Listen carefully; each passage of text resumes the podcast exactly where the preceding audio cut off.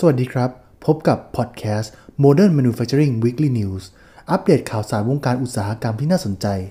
ดำเนินรายการโดยทศทิพย์สุนสาธร Content Creators ประจำบริษัท Green World Media ประเทศไทยจำกัดสำหรับข่าวแรกนะครับ เป็นข่าวกับโคบอทครับเขาบอกว่าโคบอทเนี่ยเป็นหุ่นยนต์ผู้ช่วยด้านสุขภาพที่มีประสิทธิภาพมากท่ามกลางวิกฤตการแพร่ระบาดของโควิด -19 ครับเขาบอกว่าในรายงานฉบับล่าสุดนะครับแสดงให้เห็นว่าทั่วโลกเนี่ย ต้องการพยาบาลเพิ่มขึ้นอีก 6 ล้านคนครับ ตามเป้าหมายด้านสุขภาพทั่วโลกครับ ถึงแม้ว่าจะไม่มีการระบาดทั่วโลกก็ตาม นี่เป็นตัวเลขที่น่าตกใจอย่างมากเลยครับ และไม่น่าจะเป็นไปได้ว่า จะสามารถตอบสนองในช่วงเวลาที่เกิดวิกฤตอย่างนี้ได้นะครับผม โดยตัวอย่างที่น่าสนใจนะครับก็คือสิงคโปร์ครับมีการใช้หุ่นยนต์ที่ชื่อว่า Beam Pro ครับทำหน้าที่ให้ยาและอาหารแก่ผู้ป่วย ที่รับการวิจัยว่าติดเชื้อโรคโควิด -19 หรือสงสัยว่าติดเชื้อไวรัสในหอผู้ป่วยโรงพยาบาลอเล็กซานดราครับ หรืออีกกรณีนึงนะครับจาก ในเดนมาร์กครับเป็นโครงการจากโรงพยาบาลมหาวิทยาลัยโคเปนเฮเกนทอฟนะครับได้ให้หุ่นยนต์โรบอทของ Universal Robot ครับรุ่น UR5 นะครับ2ตัวเพิ่มประสิทธิภาพในการจัดการและคัดแยกตัวอย่างเม็ดเลือดครับเพื่อทำการวิเคราะห์โดยโคบอทนะครับช่วยให้แลบสามารถรักษาเป้าหมายในการส่งผลลัพธ์ได้มากกว่า 90%ภายใน 1 ชั่วโมง ในกรณีของตัวอย่างแพทย์แผนจีนนะครับที่ชื่อว่า Nova Health ครับ มีหุ่นยนต์สำหรับนวดตัวเพื่อการนวดหลังและข้อเข่าให้กับผู้ป่วย ซึ่งพัฒนาโดย AiTreat ครับ ซึ่งเป็นสตาร์ทอัพของมหาวิทยาลัยนันยางเทคโนโลยีครับผม หรืออย่างในประเทศสเปนนะครับ มีหุ่นยนต์วิสัยทัศน์ที่ชื่อว่า C-Bot ครับ ได้รับการพัฒนาเพื่อให้สามารถใช้งานในการกายภาพบำบัดครับ ไม่ว่าจะเป็น การกายภาพบำบัดในรูปแบบต่างๆทำให้เราได้เห็นชัดๆ เลยนะครับว่าจริง ๆ แล้วเนี่ย cobot เนี่ยเริ่มเข้ามามีบทบาทในหลากหลายวงการครับ โดยเฉพาะตอนนี้นะครับเป็นวงการการแพทย์ครับผมสำหรับข่าวต่อไปครับ เรามาดูข่าวจากสำนักงานเศรษฐกิจอุตสาหกรรมครับ เปิดเผยข้อมูลว่าดัชนีผลผลิตอุตสาหกรรมหรือ MPI ประจำเดือนเมษายนพุทธศักราช2513เนี่ยหดตัวลงครับเมื่อเทียบจากช่วงเดียวกันของปีที่แล้วนะครับคิดเป็นร้อยละ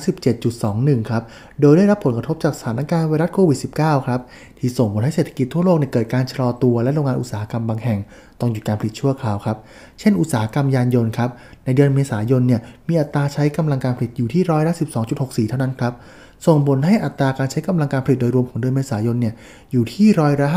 51.87 ครับผมข่าวต่อไปนะครับมาจากกระทรวงอุตสาหกรรมครับเปิดเผยข้อมูลว่าอุตสาหกรรมไฟฟ้าอิเล็กทรอนิกส์เนี่ยเป็นอุตสาหกรรมที่มีความสำคัญมากครับ เพราะว่าตอนนี้ภายในระยะเวลา 5 เดือนตั้งแต่ต้นปีเนี่ยมีเงินลงทุนมากกว่า 26,700 ล้านบาทครับโดยนะครับมียอดส่งออกมูลค่ามากกว่า 2 ล้านล้านบาทครับมีการจ้างแรงงานกว่า 1 ล้านคน รวมถึงยอดขอตั้งประกอบโรงงานใหม่และขยายกิจการโรงงานประเภทไฟฟ้าอิเล็กทรอนิกส์เนี่ยเมื่อเทียบ 5 เดือนแรกของปีนี้กับปีที่แล้วนะครับพบว่าเพิ่มขึ้นจาก 43 โรงงานเป็น 53 โรงงานครับและมีการจ้างงานเพิ่มขึ้นจาก 9,372 คนเป็น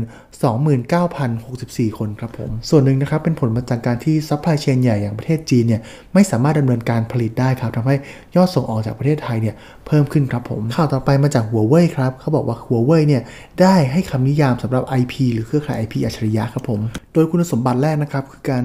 มีศักยภาพการรองรับขั้นสูงครับ เครือข่าย IP เนี่ยจะเปลี่ยนเป็นเครือข่าย IP อัจฉริยะที่รองรับการใช้งานในอนาคตและขยายแบนด์วิดต์ได้ครับ เปลี่ยนผ่านจาก 100 GE เป็น 400 GE และจาก Wi-Fi 5 เป็น Wi-Fi 6นอกจากนี้นะครับ เครือข่ายในอนาคตจะต้องมีการใช้แบนด์วิดต์แบบแยกส่วนบนเครือข่ายที่แยกจากกันครับ ซึ่งมีความยืดหยุ่นในการปรับขนาด bandwidth ได้ครับ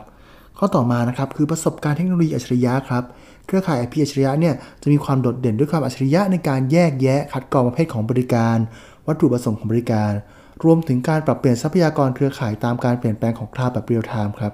ซึ่งคุณสมบัติเหล่านี้นะครับ จะทำให้สามารถส่งมอบประสบการณ์เชื่อมต่อไร้สายได้ตลอดเวลาครับผม ข้อสุดท้ายนะครับคือการขับเคลื่อนอัตโนมัติครับ เครือข่าย IP อัจฉริยะเนี่ยสามารถติดตั้งอัตโนมัติ และปรับเปลี่ยนบริการต่างๆ ได้อย่างรวดเร็วครับ นอกจากนี้นะครับยังสามารถใช้ AI เพื่อแก้ไขข้อผิดพลาดอัตโนมัติได้ ซึ่งส่งผลให้การดำเนินงานและการบำรุงรักษาเนี่ยเป็นไปในเชิงลุกครับ และเครือข่ายเนี่ยจะมีสภาพในการพร้อมใช้งานสูงครับผมสำหรับข่าวสุดท้ายนะครับเป็นข่าวกับประเทศไทยครับก็คือ เขาบอกว่า GDP ไทยเนี่ยอาจหดตัวมากถึง 6%ในปีนี้ครับ จากสถานการณ์ในปัจจุบันนะครับ ภาคเศรษฐกิจของไทยเนี่ยอาจเกิดการหดตัวมากกว่า 6%ครับ ซึ่งนับเป็นประเทศที่อยู่ในสถานการณ์ที่เลวร้ายที่สุดในภูมิภาคอาเซียนเลยครับผม หลักๆนะครับเป็นผลมาจากการที่เราไม่สามารถเปิดภาคการท่องเที่ยวได้ครับ รวมถึงนะครับการค้าขายในประเทศเนี่ยต่างเกิดการภาวะชะงักงานครับไม่ว่าจะเป็นเกิดจากการภาวะกักตัวเพื่อป้องกันโรคต่างๆ ครับผมสำหรับในวันนี้ผมคงต้องลาไปเท่านี้นะครับพบกันใหม่กับสิ่งที่น่าสนใจในอาทิตย์หน้าครับผม สวัสดีครับ